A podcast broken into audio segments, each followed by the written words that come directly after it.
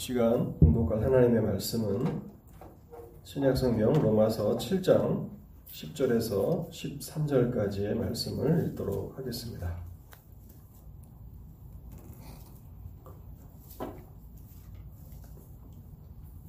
신약성경 248쪽 로마서 7장 10절로 13절까지를 제가 읽도록 하겠습니다.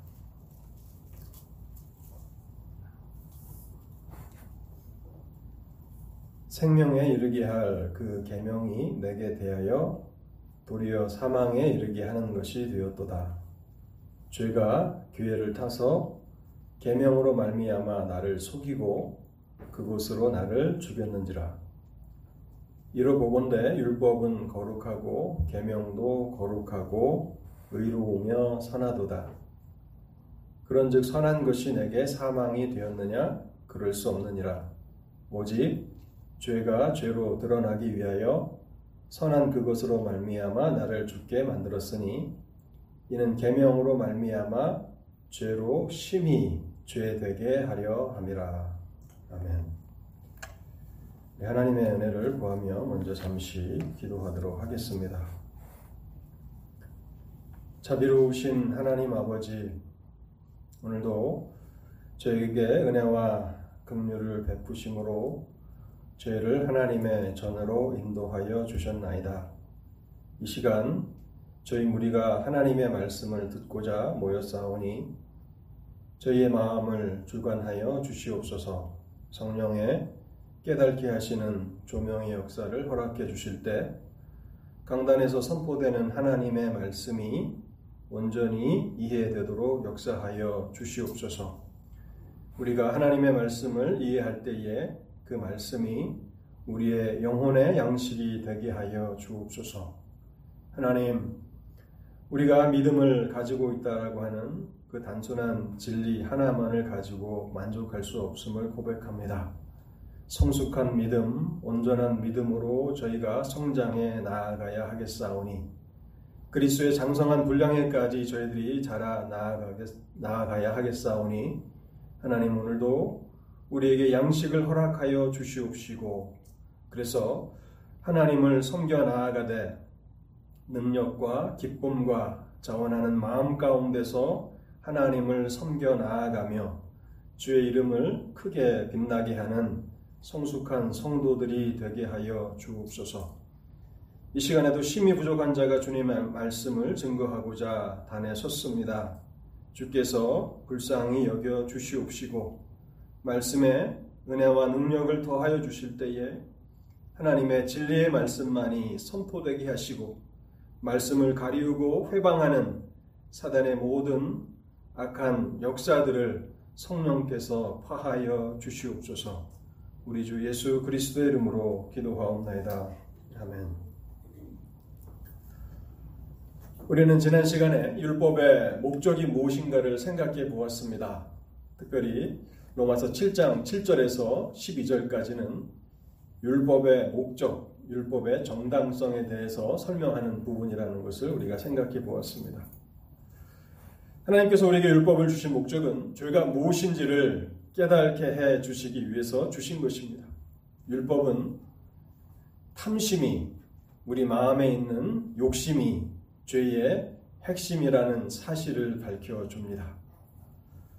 그런데 이것은 단순히 우리가 율법을 읽는다고 해서 발견할 수 있는 것은 아니었습니다. 성령께서 율법의 의미를 깨닫게 해 주셔야 탐심이 죄라고 하는 사실을 알게 되는데요. 그런 측면에서 우리는 바리새인들의 비극을 생각해 보았습니다.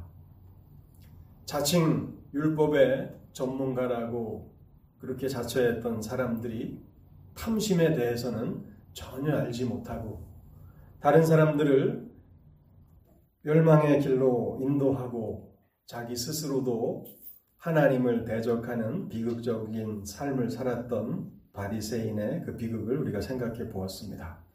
성령의 깨닫게 하시는 은혜가 있어야 합니다. 두 번째로 우리는 죄의 권세에 대해서 생각해 보았습니다. 죄는 얼마나 강력한지, 하나님의 율법마저도 이용해서 우리 속에 탐심을 일으킵니다. 우리의 마음에 부패한 요소들을 자극해서 하나님을 향해서 반감을 가지게 합니다. 하지 말라라고 말씀하시는 그것은 우리에게 유익이 되기 때문에 하시는 말씀인데 왜 하나님은 우리에게 이렇게 하지 말라고 말씀하시는가?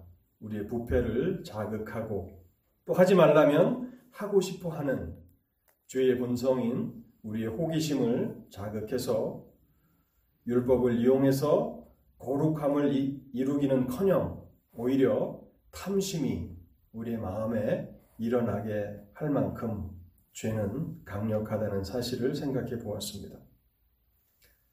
마지막으로 우리는 하나님의 율법을 통해서 죄를 깨달을 때, 탐심이 죄의 핵심이라는 것을 깨달을 때, 비로소 우리의 영적인 상태를 알 수 있다라고 하는 진리를 생각해 보았습니다. 하나님이 율법의 그 빛을 우리의 마음에 비추어 주실 때 우리의 마음에 얼마나 탐심이 가득한지 행위로는 우리가 살인죄를 범하지 않았을지라도 우리의 마음에 그 부패함이 얼마나 큰지를 깨닫고 우리가 절망적인 죄인이라는 사실, 그리스도가 없이는 소망이 없다라고 하는 사실을 비로소 알게 된다는 진리를 생각해 보았습니다.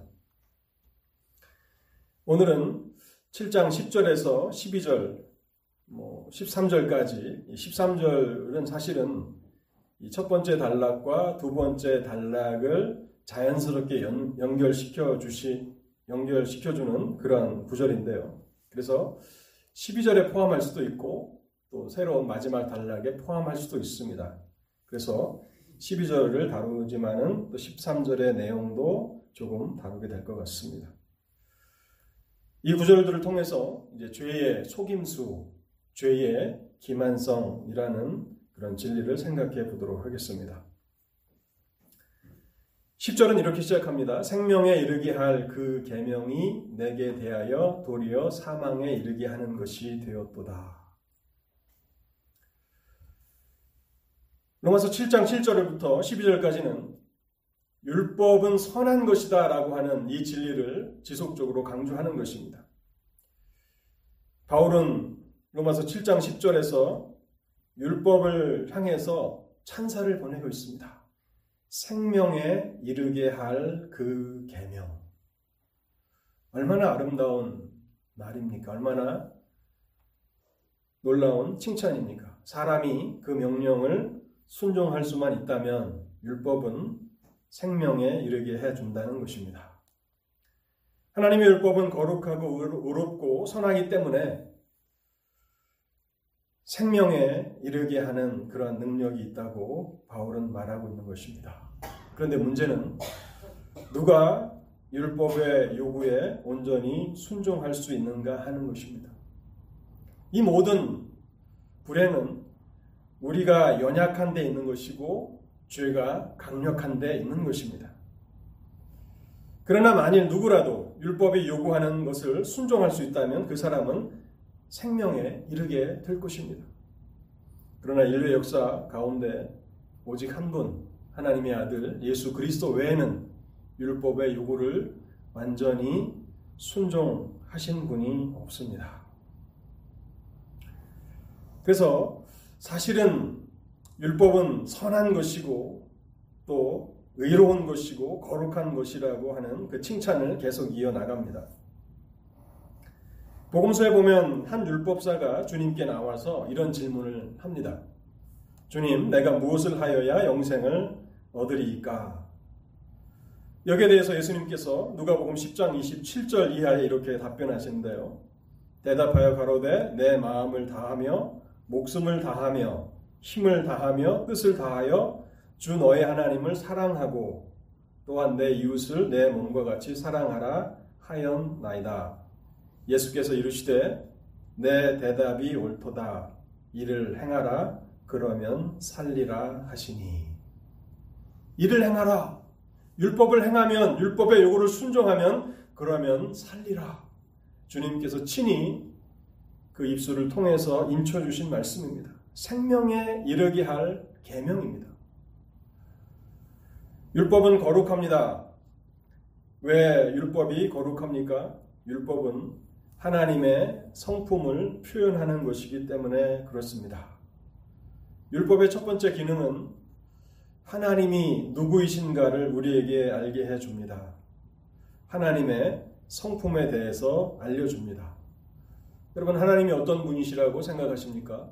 10계명을 읽어보십시오. 하나님이 누구이신가?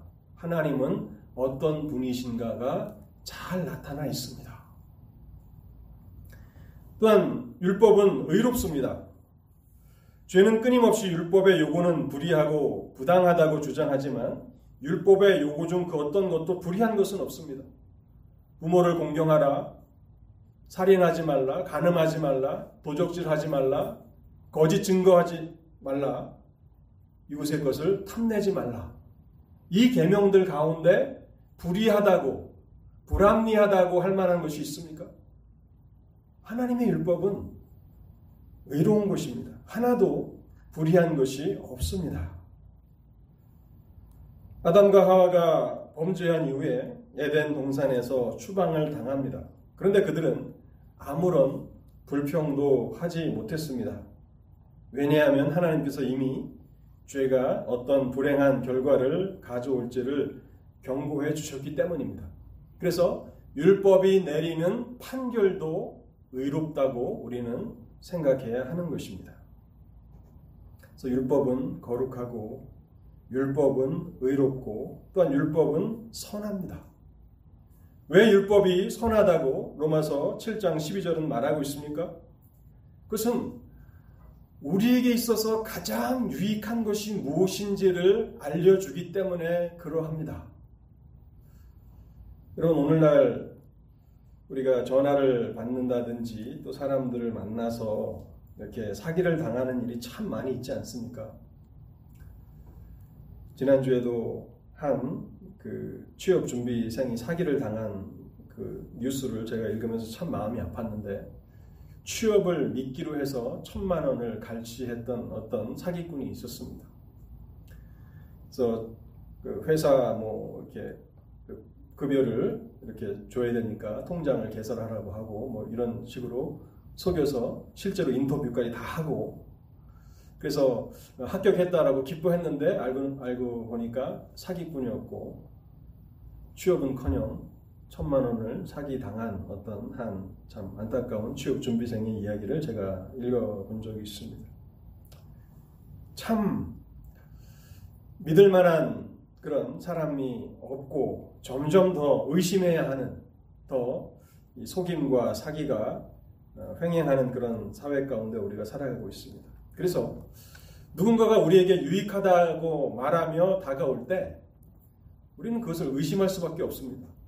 왜 이 사람이 나에게 유익한 것을 가르쳐 주려고 할까? 근데 여러분, 계명은 선합니다. 비록 사람들이 오해하고 또 사람들이 그것을 싫어할지라도 인간에게 있어서 가장 유익한 것이 무엇인지를 하나님의 계명, 하나님의 율법은 우리에게 알려줍니다. 그래서 선한 것입니다. 그뿐만 아니라 하나님을 기쁘시게 하는 길이 무엇인지 우리에게 알려주기 때문에 율법은 선한 것입니다. 그래서 7장 어, 7절부터 12절까지 바울은 계속해서 율법의 정당성, 율법은 어, 거룩한 것이고 의로운 것이고 선한 것이다라고 하는 그 진리를 계속해서 설명해 나가고 있는 것입니다. 그런데 10절에 보면요. 생명에 이르게 할 그 계명이 내게 대하여 도리어 사망에 이르는 것이 되었도다라고 고백하는 것입니다. 근데 실제로 바울이 경험한 것은 율법을 통해서 생명과 행복과 거룩함과 기쁨을 경험하기는커녕 오히려 그 정반대의 결과를 가져왔다고 말하는 것입니다.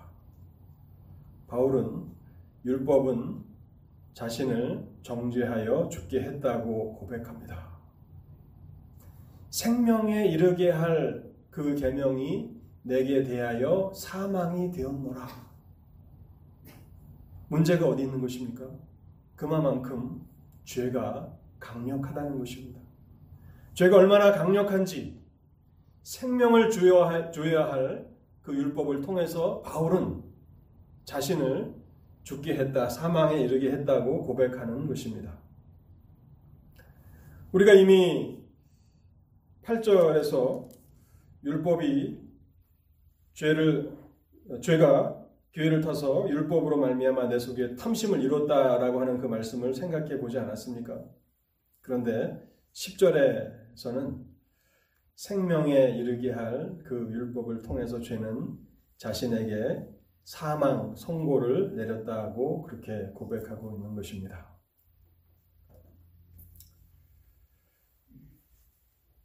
그러면서 11절에 이렇게 그 설명을 덧붙여 나갑니다. 죄가 교회를 타서 계명으로 말미암아 나를 속이고 그것으로 나를 죽였는지라. 죄는 강력할 뿐만 아니라 죄는 권세가 있을 뿐만 아니라 기만하여서 사람들을 속인다고 이곳에서 말씀하고 있는 것입니다. 죄가 기회를 타서 계명으로 말미암아 나를 속이고 히브리서 3장 13절에도 같은 내용을 우리에게 경고하고 계시는데요. 오직 오늘이라 일컫는 동안에 매일 피차 권면하여 너희 중에 누구든지 죄의 유혹으로 완고하게 되지 않도록 하라. 데살로니카 후서 2장 9절 이하에는 이런 말씀이 있습니다. 악한 자의 나타남은 사탄의 활동을 따라 모든 능력과 표적과 거짓 기적과 불의의 모든 속임으로 멸망하는 자들에게 있으리니 불의의 모든 속임으로 죄는 우리를 속입니다. 많은 사람들을 속여서 생명을 얻게 될 것을 기대하지만 그러나 결국에는 사망에 이르게 한다는 것입니다. 그래서 저는 오늘 이 죄의 기만성을 중심으로 해서 죄가 어떻게 우리를 속이는가를 네 가지 방식으로 말씀드리려고 합니다. 죄는 어떻게 우리를 속이는가? 첫 번째 죄가 우리를 속이는 방식은요. 우리가 죄에 빠질 때, 특별히 반복적으로 같은 죄에 실패할 때, 죄는 우리를 정죄하여서 절망과 죄책감에서 빠져나오지 못하게 만듭니다. 너는 아무리 애써봤자 소용이 없으니 이제 포기하고 거룩하고 경건하게 살아갈 그러한 목표를 다 버리라. 그냥 죄 가운데 살아가라고 설득합니다. 여러분, 우리가 범죄할 때에 특별히 여러 번 넘어지는 죄에 넘어져서 죄를 범하게 될 때 그 자리에서 하나님의 자비를 구하는 그 일이 얼마나 어려운가를 우리는 경험을 통해서 알게 됩니다. 우리가 넘어진 그 자리에서 하나님의 은혜를 구하며 자비를 구하며 회개함으로 나아가는 것이 어려운 이유는 죄가 우리를 절망의 수렁으로 죄의 정죄감에 더 깊이 빠져 있도록 우리를 설득하기 때문에 그러하다는 사실입니다. 물론 우리가 하나님의 은혜를 남발해서 범죄한 이후에 아무런 양심의 가족도 느끼지 못하고 마치 아무 일도 일어나지 않은 것처럼 그곳에서 다시 일어나 하나님의 자비를 구하는 것 또한 결코 합당한 태도는 아닙니다. 적어도 한나절 정도는 자신의 죄를 깊이 돌아보면서 자신의 넘어짐, 자신의 실패를 깊이 반성하고 성찰하는 시간을 가져야 합니다. 여호수아 7장에서 우리는 이와 같은 진리를 배우는데요. 이스라엘 백성들이 아이성 점령에 실패한 이후에 여호수아와 장로들이 우리에게 좋은 모범을 보여주었는데요. 우리가 넘어질 때, 우리가 실패할 때 어떠한 태도로 하나님 앞에 나아가야 하는지를 배울 수 있습니다. 요소 7장 4절 이하의 말씀을 읽어보겠습니다.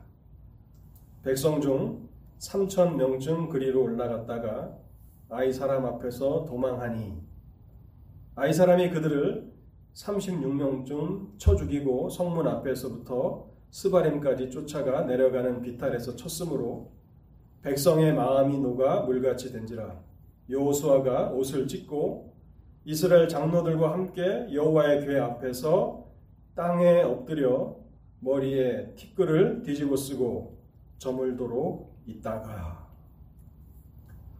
실패한 이후에 하나님 앞에 여호수아와 장로들은 땅에 엎드려 티끌을 뒤집어 쓰고 해가 질 때까지 기다렸습니다. 이것은 자신들의 실패를 성찰하는 것입니다. 어디서부터 이 실패가 비롯되었는지, 왜 우리가 넘어질 수밖에 없었는지를 철저하게 반성하며 또 성찰하는 그런 시간을 갖게 되는 것입니다. 너무 빨리 자신의 상처를 치유하려고 해서는 안 됩니다. 그것은 거짓 복음입니다. 죄를 지은 그 순간 다시 일어나서 하나님 앞에 회개하고 아무 일도 없었다라고 생각하는 것은 거짓 복음입니다. 자신의 넘어짐을 면밀히 살피고 어디서 실패하였는지 그리고 그 죄가 하나님 아버지를 얼마나 근심케 하였는가를 깊이 생각하며 성찰하는 시간들이 필요, 필요하다는 것입니다. 최소 하루나 한나절. 그러나 그 하루를 넘겨서는 안 되겠죠. 우리가 잠자리에 들기 전에는 우리의 죄를 회개해야 할 것이죠. 아침에 그랬다면 하루 정도를 우리가 성찰하는 시간을 가져야 할 것이고 오후에 우리가 범죄했다면 최소 한나절 정도는 또 내가 실패한 것에 대한 깊은 반성이 있어야 한다는 것입니다. 그리고 하나님 앞에 자비를 구하며 나아갈 때 그것이 죄를 치료하는 합당한 방법이라는 것입니다. 그런데 죄는 여기에 역사합니다. 그 시간이 너무 길어지거나 또 죄책감에 너무 깊이 빠져 있어서 일어나지 못하게 하는 것입니다. 또 실패하였으니 너는 하나님의 자녀가 아닌 것이 분명하다. 하나님이 너를 용서해 주시겠느냐? 너는 얼마나 뻔뻔하냐? 너는 양심도 없느냐라고 우리를 공격해 올 수 있다는 것입니다. 그때에 우리는 죄의 속임수에 넘어가서는 안 됩니다. 충분히 우리를 성찰하고 돌아봤다면 우리는 요한일서 1장 9절 말씀으로 나아가야 합니다. 만일 우리가 우리 죄를 자백하면 그는 미쁘시고 의로우사 우리 죄를 사하시며 우리를 모든 불의에서 깨끗하게 하실 것이요 하나님의 자비를 진심으로 구하며 나아간다면 하나님은 우리의 죄를 사해 주시는 것입니다. 또 죄가 정반대로 역사하기도 합니다. 정죄와 죄책감에 빠지게 하기는커녕 오히려 괜찮다고 우리를 위로할 때가 있습니다. 지속적으로 같은 범죄를 지었는데 양심에 아무 가책도 없고 뭐 아무런 그런 슬픔도 없고 근심도 없는 그런 상태가 될 수 있다는 것입니다. 너는 믿음으로 의롭다 하심을 받았으니 이제 마음껏 죄 가운데 살아도 괜찮다라고 죄가 우리를 속이는 것입니다. 어차피 죄가 넘치는 곳에 은혜도 넘치게 되는 것이니 죄를 범했다고 한 번 더 죄를 지었다고 그렇게 슬퍼하며 회개할 필요가 무엇이 있느냐라고 우리를 속일 수 있다는 것입니다. 그래서 결국에는 하나님의 율법과는 전혀 관계가 없이 살아가는 무율법주의자가 되게 만들 수 있습니다. 여러분, 우리가 범죄할 때 죄의 속임수가 있다는 것을 기억하십시오. 너무 깊은 절망이나 죄책감에 빠져서도 안 되고 또 너무 뻔뻔스럽게 아무 일도 없는 것처럼 그렇게 죄를 너무 가볍게 여기며 넘어가서도 안 됩니다. 두 번째 죄가 우리를 속이는 방식은요. 우리로 하여금 끊임없이 인간의 본성을 따라서 살아가는 것은 죄가 아니라고 속입니다. 우리의 마음의 욕구, 우리가 마음으로 원하는 것을 이루는 것은 결코 죄가 되지 않는다고 우리를 설득한다는 것입니다. 오늘날 젊은이들 가운데 인기 있는 주장 가운데 하나는 본성을 따라서 마음껏 살아가라는 그러한 주장입니다. 이러한 규례, 이러한 어떤 법 그런 거 생각하지 말고 네 마음이 원하는 것을 따라서 자유롭게 살아가라. 그것이야말로 진정으로 자유로운 삶이고 또 아름다운 삶이라고 많은 사람들을 설득해 나갑니다. 근데 여러분, 이것이 많은 사람들을 속이는 사탄의 속임수입니다. 우리가 타락하지 않았다면, 우리의 마음에 죄가 없다면, 우리는 본성을 따라서 경건하게 살아갈 것입니다. 그러나 우리는 타락한 존재들입니다. 예레미야 17장 9절에 보면 이런 말씀이 있습니다. 만물보다 거짓되고 심히 부패한 것은 마음이라 누가 능히 이를 알리오마는 우리의 마음이 죄악으로 가득하다라고 하는 그 사실 우리가 믿음으로 의롭다 하심을 받았지만 그러나 루터는 우리는 의인이며 죄인이라고 그렇게 선언했습니다. 하나님이 우리를 의롭다 하실 때 우리의 의의 근거에서 우리를 의롭다고 선언하시는 것이 아니라 믿음으로 예수 그리스도의 의를 우리에게 입혀 주심으로 우리가 입고 있는 예수 그리스도의 의를 보시고 우리를 의롭다고 하시는 것입니다. 그래서 루터가 말했던 죄인이며 동시에 의인이 되는 것입니다. 우리는 실제적으로 불의한 사람들입니다. 그러나 그리스도의 의를 우리가 입고 있기 때문에 하나님 앞에 의인으로 여겨지는 것이죠. 그런데 우리의 본성, 탐심, 죄가 거하는 그 본성을 따라서 마음껏 살아가라 하는 것은 더욱 뻔뻔하고 담대하게 죄를 지으며 살아가라는 사탄의 요구입니다. 물론 모든 본성이 다 악한 것은 아닙니다. 우리의 기본적인 욕구 자체는 죄가 아닙니다. 그러나 인간의 욕구가 하나님이 정하신 한계를 넘어서는 순간 욕심이 되는 것이고 탐심이 되는 것입니다. 우리가 배고, 배가 고플 때 음식을 먹는 것은 당연한 것이고 또 우리가 감사함으로 음식을 먹어야 하는 것입니다. 그런데 지나치게 먹을 것을 탐하거나 또 남의 것을 도둑, 도둑질해서 우리의 식욕을 채우게 된다면 그것은 범죄가 되는 것이죠. 그래서 욕구를 채우는 것과 욕구를 완전히 만족하게 하는 그 선에 경계가 있습니다. 그 경계를 넘어가는 순간 그것은 죄가 되는 것입니다. 또 열심히 일해서 얻은 돈으로 재물을 쌓는 것은 정당한 것입니다. 그래서 모든 부자가 악한 것은 아니죠. 성경에도 보면 부자도 있습니다. 가난한 사람도 있습니다. 그러나 부당한 방법을 통해서 재물을 쌓게 되면 그것은 범죄가 되는 것입니다. 결혼 관계 안에서 남녀가 사랑하는 것은 하나님께서 허락하시고 축복하신 아름다운 관계지만 그 선을 넘어가는 것은 간음이며 죄악입니다. 그래서 본성을 따라서 마음이 원하는 것을 따라서 살아가라 라고 하는 가르침은 얼핏 보면 자유를 우리에게 가르치는 것처럼 보이지만 죄의 속임수가 들어있음을 우리는 간파해야 하는 것입니다. 에베소서 2장 3절은 이렇게 말합니다.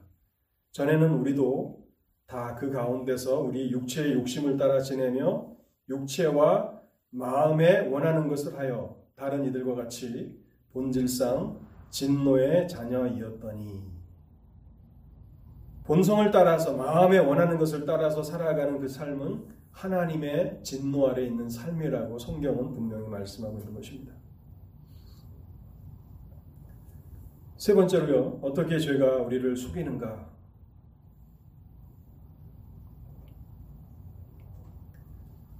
죄는 죄 자체를 매우 매력적으로 보이게 만듭니다. 범죄하는 것, 그 자체를 매력적으로 보이게 만듭니다.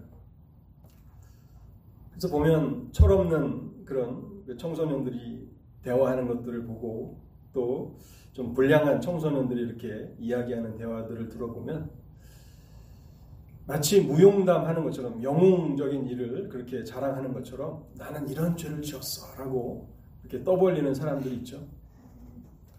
나는 이러한 죄까지도 접었어 라고 하는 그런 어, 그, 그것이 마치 영웅적인 행위인 것처럼 그렇게 떠벌리는데 죄는 우리에게 그런 모습으로 다가온다는 것입니다.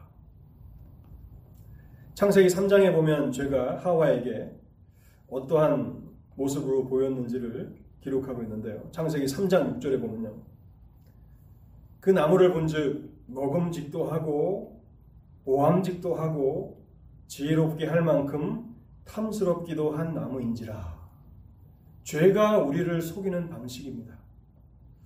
하나님이 금하신 이 일을 하면 정말 행복할 것 같고 정말 내가 여태까지 원했던 그 소원이 이루어질 것 같은 그러한 환상을 품게 만든다는 것입니다. 이게 바로 죄의 속임수입니다. 하나님의 말씀에 순종해서 살아가는 경건한 삶은 지루하고 따분하다라고 그렇게 왜곡시키고 그것은 우월한 삶이며 그것은 기쁨이 없는 삶이라고 묘사하고 반면 죄를 짓는 삶은 화려하고 매력적인 삶이라고 속이는 것입니다. 제가 강단에서 여러분들에게 거룩하게 사십시오, 경건하게 사십시오 하면 여러분들이 이것을 여러분을 축복하는 말씀으로 들으십니까? 아니면 목사가 또 나에게 자유를 박탈하려고 하는구나. 나에게 굴레를 씌우려고 하는구나. 그렇게 들으십니까? 죄의 기만성이 여기 있습니다.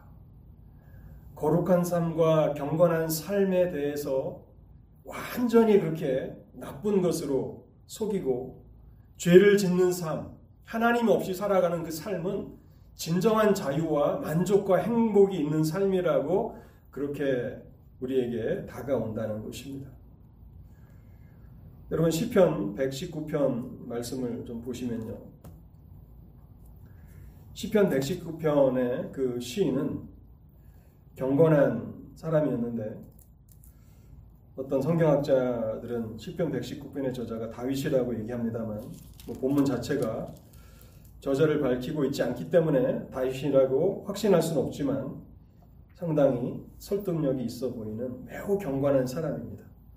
시편 119편 92절 말씀을 보면요. 이렇게 시편 기자가 고백합니다. 주의 법이 나의 즐거움이 되지 아니하였더라면 내가 내 고난 중에 멸망하였으리이다. 절망의 구렁텅이 있을 때, 고난 가운데 있을 때, 시인은 많은 고난과 환란을 당한 사람입니다. 그런데 그때 하나님의 말씀이 자신의 삶의 즐거움이 되어 주시, 주지 않았다면 자신은 이미 멸망하였을 것이라고 고백하는 것입니다. 세상의 그 어떠한 것도 자신에게 위로가 되지 못했고 자신에게 기쁨이 되지 못했는데 하나님의 말씀이 자신에게 기쁨이 되었고 그래서 고난을 넉넉히 견디게 만들었다고 말하고 있는 것입니다. 시편 148편도 보겠습니다. 주의 말씀을 조용히 읊조리려고 내가 새벽녘에 눈을 떴나이다. 마치 여러분들 그 초등학교 시절에 그 소풍 갈 때 굉장히 설레서 일찍 잠을 깰 때가 있지 않습니까? 잠을 자려고 해도 너무 기뻐서 이렇게 아침에 일찍 일어나는 것처럼 시인은 얼마나 이 율법을 통해서 기쁨을 경험하는지 주의 말씀을 묵상하려고 내가 새벽녘에 눈을 떴나이다라고 말하고 있는 것입니다. 하나님의 백성으로 살아가면서 말씀을 통한 이 유익과 기쁨이 무엇인지를 맛보지 못한다면 우리는 이미 죄에게 속고 있는 것입니다. 우리가 즐겁다고 우리의 인생의 낙이라고 붙들고 있는 그것을 붙들고 있는 동안에 하나님의 말씀을 멀리 밀어내 버리고 진정으로 우리에게 허락된 이 유익과 기쁨은 알지 못하면서 그렇게 평생을 살아간다면 우리는 이미 죄의 속임수에 넘어간 사람이라는 것입니다. 여러분 미국의 1년에 마약 과다 복용으로 사망하는 사람들이 평균 7만 명 정도랍니다. 그 때인지 언젠지 제가 확실히 기억은 나지 않지만 어, 제 아들들이 고등학교 다닐 때 굉장히 시무룩해져서 온 적이 있습니다. 왜 그러냐 했더니 classmate가 죽었답니다. 아름답게 그 생긴 여학생인데 마약 과다 복용으로 죽었다. 그래서 시무룩해져서 온 적이 한 번 있는데요. 1년에 7만 명이 죽고 코로나가 급증한 이후에 작년 한 해는요. 9만 명이 넘는 거의 10만 명 가까운 사람이 마약 과다 복용으로 죽었습니다. 죄가 자유로운 것입니까? 죄가 매력적인 것입니까? 죄가 우리에게 진정한 기쁨을 주는 것입니까? 얼마나 많은 젊은이들의 인생을 파괴하며 얼마나 많은 손실과 얼마나 많은 사회적인 피해를 가져오는 것입니까? 그럼에도 불구하고 젊은이들에게 죄는 여전히 매력적으로 보인다는 것입니다. 하나님을 경외하고 경건하게 살아가는 그 삶은 족쇄를 차고 굴레를 차는 그런 불행한 삶이지만은 죄를 따라서 살아가는 삶은 진정으로 기쁨을 주는 삶이라고 속고 있는 것입니다. 죄는 자기 자신을 매력적으로 포장할 뿐만 아니라 죄의 결과에 대해서도 철저하게 속입니다. 창세기 3장을 다시 한번 인용해 보겠습니다. 창세기 3장 5절에 보면요. 죄의 결과를 사탄이 얼마나 다르게 왜곡시켰는지를 보게 됩니다. 만일 너희가 그것을 먹는 날에는 너희 눈이 밝아 하나님과 같이 되어. 정말 사람이 하나님이 되는 것입니까? 선악과를 따먹으면 하나님처럼 되는 것입니까? 얼마나 매력적으로 다가옵니까? 현재 위치도 하나님께서 허락하신 하나님의 낙원에서 자유로이 하나님과 교제하며 살아가는 그 삶도 축복된 것인데 하나님처럼 될 것이다. 그러나 정작 죄의 결과는 무엇입니까? 죽음입니다. 죽음과 하나님의 낙원에서 추방되는 것이죠. 죄가 아담과 하와를 속인 것입니다. 아담과 하와만을 속이는 것이 아니라 오늘 얼마나 많은 사람들이 죄의 이 기만에 넘어가는지 그래서 자신에게 유익을 줄 것이라고 믿은 그것을 통해서 사망의 열매를 맺는 일들이 너무 많이 있다는 사실입니다. 오늘날 이 시대의 많은 사람들은요, 특별히 대학가에서는 더 심각하죠. 대한민국의 대학가에서도 복음을 밀어낸 지 참 오래되었습니다. 제가 대학 생활을 할 때만 해도 그 대학교 안에는 CCC라고 하는 그런 어, 선교 단체가 많이 있었죠. 그래서 그 연합회가 한두 개가 아니었습니다.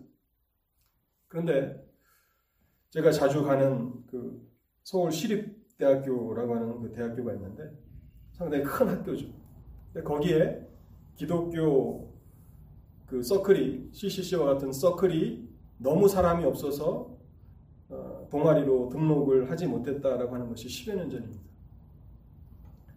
수천 명의 학생들이 있는데 기독교 동아리는 그 최소한의 인원조차도 채울 수가 없어서 동아리 등록이 안 되는 거예요. 미국은 어떻습니까? 강단의 교수들은 어떻습니까? 마치 기독교를 믿으면 원시인인 것처럼 진화되지 않은 사람처럼 그렇게 가르치지 않습니까? 그래서 하나님의 심판 같은 것은 없다고 속입니다.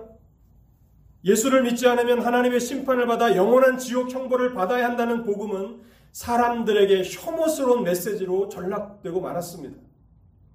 그래서 사람들은 더 이상 성경이 전하는 복음을 믿지 않으려고 합니다. 자신들이 좋아하는 성경의 부분만을 떼어내서 그것을 복음이라고 하는데요. 여러분 그런 사악한 가르침 중 하나가 무엇인가 하면 보편 구원론이라는 것입니다.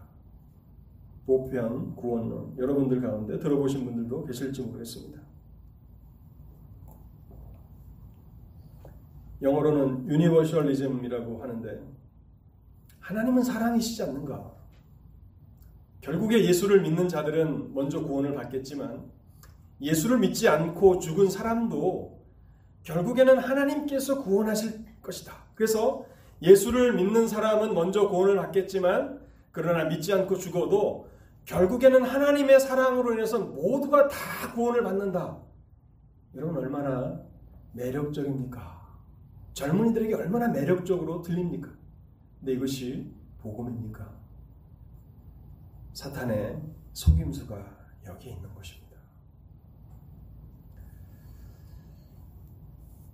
죄가 어떻게 우리를 속이는가? 마지막 네 번째를 말씀드리고 오늘 설교를 마치겠습니다.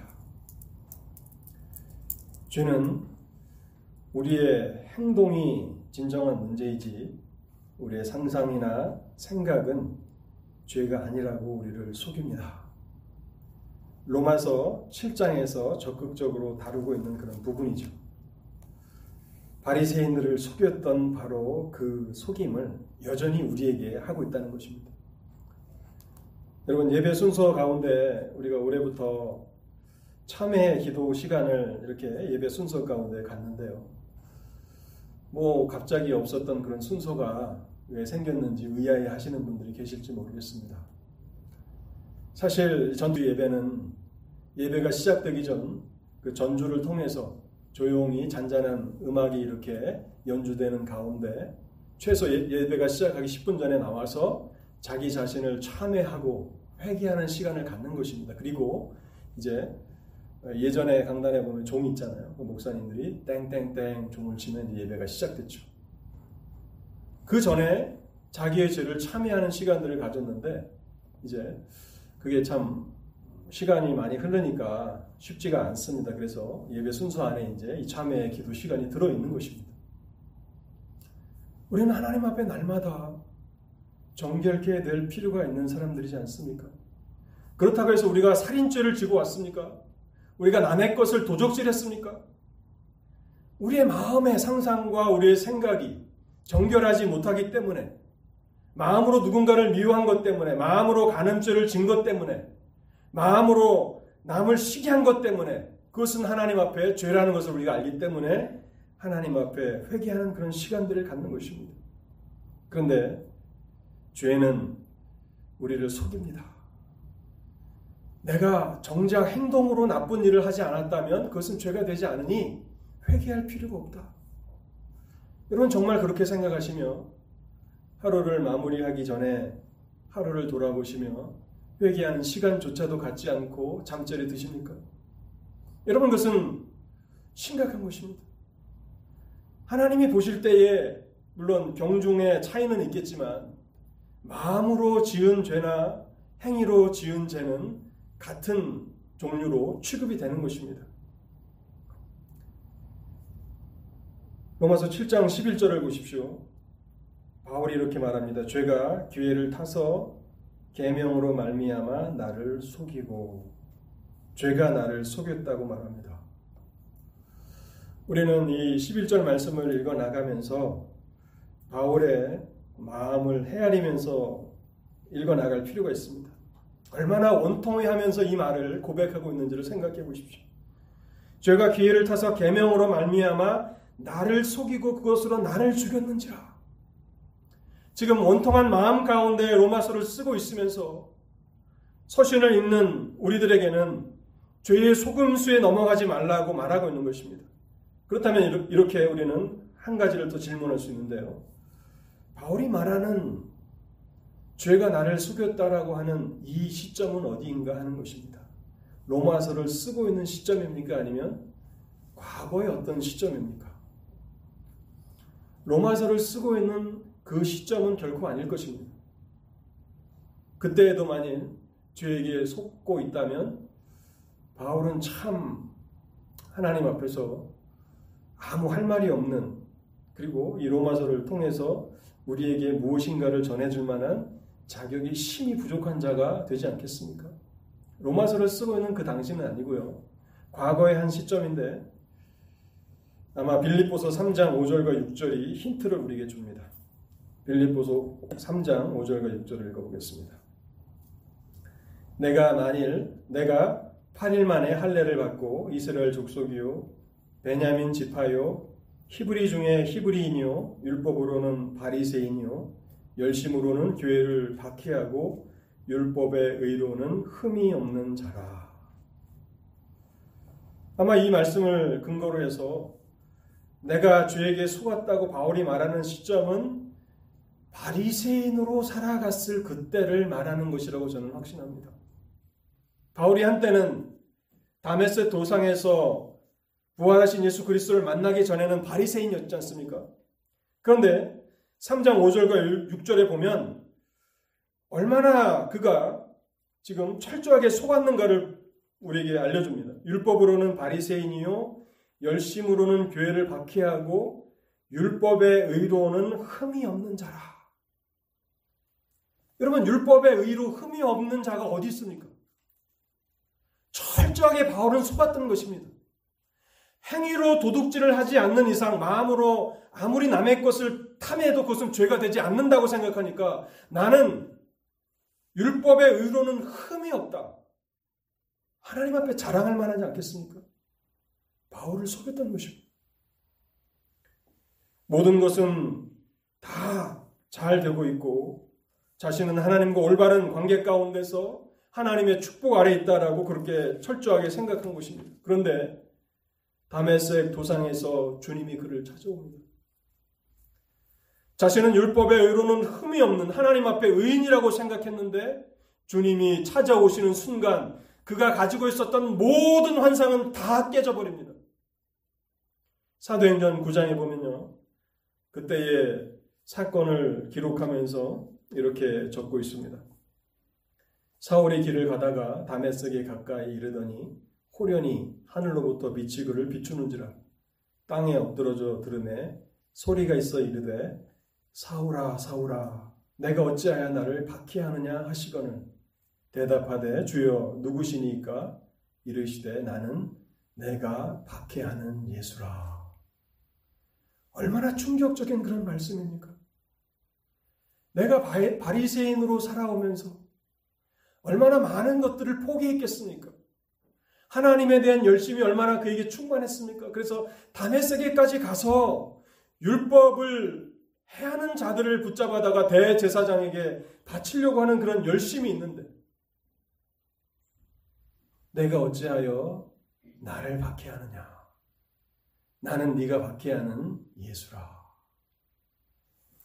여러분 이 충격이 얼마나 컸는지 바울은 그 이후에 3일 동안 먹지도 못하고 마시지도 못했습니다. 어떻게 이렇게 내가 철저하게 하나님의 교회를 박해하고 하나님을 박해하는 그런 입장에 있을 수 있었단 말인가? 그것을 자랑하면서 내가 율법의 의로는 흠이 없는 자라고 하나님의 축복을 받기에 마땅하다라고 생각할 수 있었는가라고 그는 생각하면서 얼마나 원통하고 얼마나 분하고 얼마나 죄가 미웠겠습니까? 자신의 인생을 송두리째 다 빼앗아 갔는데 여러분 주님께서 은혜 가운데 사울을 찾아오시지 않았다면 사울은 죽을 때까지 그 사실을 몰랐을 것이고 자신이 하나님의 진노 아래 있다라고 하는 사실조차도 알지 못하고 나야말로 하나님의 나라에 들어가게 가장 합당한 사람이라는 확신 가운데 죽었을 것입니다. 죄가 이렇게 우리를 속인다는 것입니다. 사랑하는 성도 여러분, 여러분들은 죄의 권능, 하나님의 율법마저도 자기의 목적대로 이용할 만큼 죄가 강력하다는 것, 그 죄가 우리 속에 있다는 것, 우리 마음에 있다라고 하는 것. 이제 우리가 14절 이하에 보면요. 얼마나 철저하게 바울을 비참하게 이끌어 가는지를 설명하고 있습니다. 죄의 권능을 여러분 인식하셨습니까? 죄의 속임수를 인식하셨습니까? 우리에게 소망이 있다는 것은 하나님의 성령께서 말씀의 빛을 비추어 주실 때 그 빛 아래서 우리는 우리가 어떤 사람인지를 깨달을 수 있습니다. 내가 얼마나 절망적인 사람인가. 내가 괜찮다라고 생각했는데 정말 내가 절실하게 지금 당장 무릎을 꿇고 하나님의 자비와 긍휼을 구해야만 하는 영적으로 가난한 자라고 하는 사실을 우리에게 깨닫게 해 주실 때 우리는 우리의 진정한 모습을 볼 수 있습니다. 오늘도 이 말씀을 생각하시면서 바울은 속았지만 나는 속지 않는다라고 생각하신다면 여러분들은 가장 어리숙한 죄가 여러분들을 속이기에 가장 어리숙한 삶을 살아가는 것입니다. 오늘도 하나님의 말씀을 들을 때 또 듣고 난 이후에 하나님 이 말씀의 빛이 우리의 마음 가운데 머물러 있게 하옵소서. 또 내일 하루를 시작할 때 하나님의 말씀을 비추어 주셔서 우리가 어떻게 살아가야 하는지 깨닫게 하옵소서. 그렇게 하실 때 마지막 13절에 오직 죄가 죄로 드러나기 위하여 선한 것으로 말미암아 나를 죽게 만들었으니 이는 계명으로 말미암아 죄로 심히 죄되게 하려 함이라.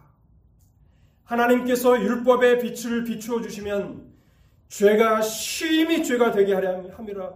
죄가 얼마나 사악한 것인지 우리의 특권과 기쁨과 평안을 빼앗아 갔는지 그것을 비로소 알게 된다고 말씀하고 있습니다. 이와 같은 은혜가 여러분들 모두에게 있게 되시기를 바라고 그래서 날마다 하나님을 의지하시며 남은 삶을 살아가실 수 있기를 바랍니다. 기도하겠습니다. 하나님 감사합니다. 오늘도 하나님의 말씀을 들려주신 것을 감사합니다. 우리가 하나님의 진리가 아니라면 우리 마음에서 일어나는 일들을 잘 알지 못할 것입니다. 마음의 생각이 행동으로 나타나기 전까지 우리는 우리의 마음을 잘 알지 못할 것입니다.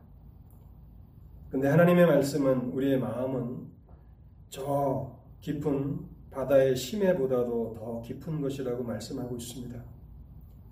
우리의 능력으로는 우리의 마음의 상태를 헤아릴 수도 없고 볼 수도 없다고 말씀하셨사오니 하나님 아버지 바울을 불쌍히 여기시고 바울을 찾아가셔서 진리의 빛을 비추어 주셨던 것처럼 머리 숙인 하나님의 백성들의 마음을 비추어 주시옵소서. 그래서 죄를 보게 하시고 날마다 회개함으로 나아가게 하시고 하나님의 은혜를 구하며 간구하게 하옵소서. 그렇게 경건한 길로 의의 길로 나아가게 하실 때 하나님께서 예비해 두신 진정한 기쁨과 평강이 그 마음에 가득하게 하옵소서. 하나님, 그와 같은 삶을 살아가는 하나님의 백성들, 또 그 하나님의 교회가 되게 하실 때 타락하고 썩어져가는 이 세상을 치료하는 소금이 되도록 저희 모두를 사용하여 주시옵소서. 우리 주 예수 그리스도 이름으로 기도하옵나이다. 아멘.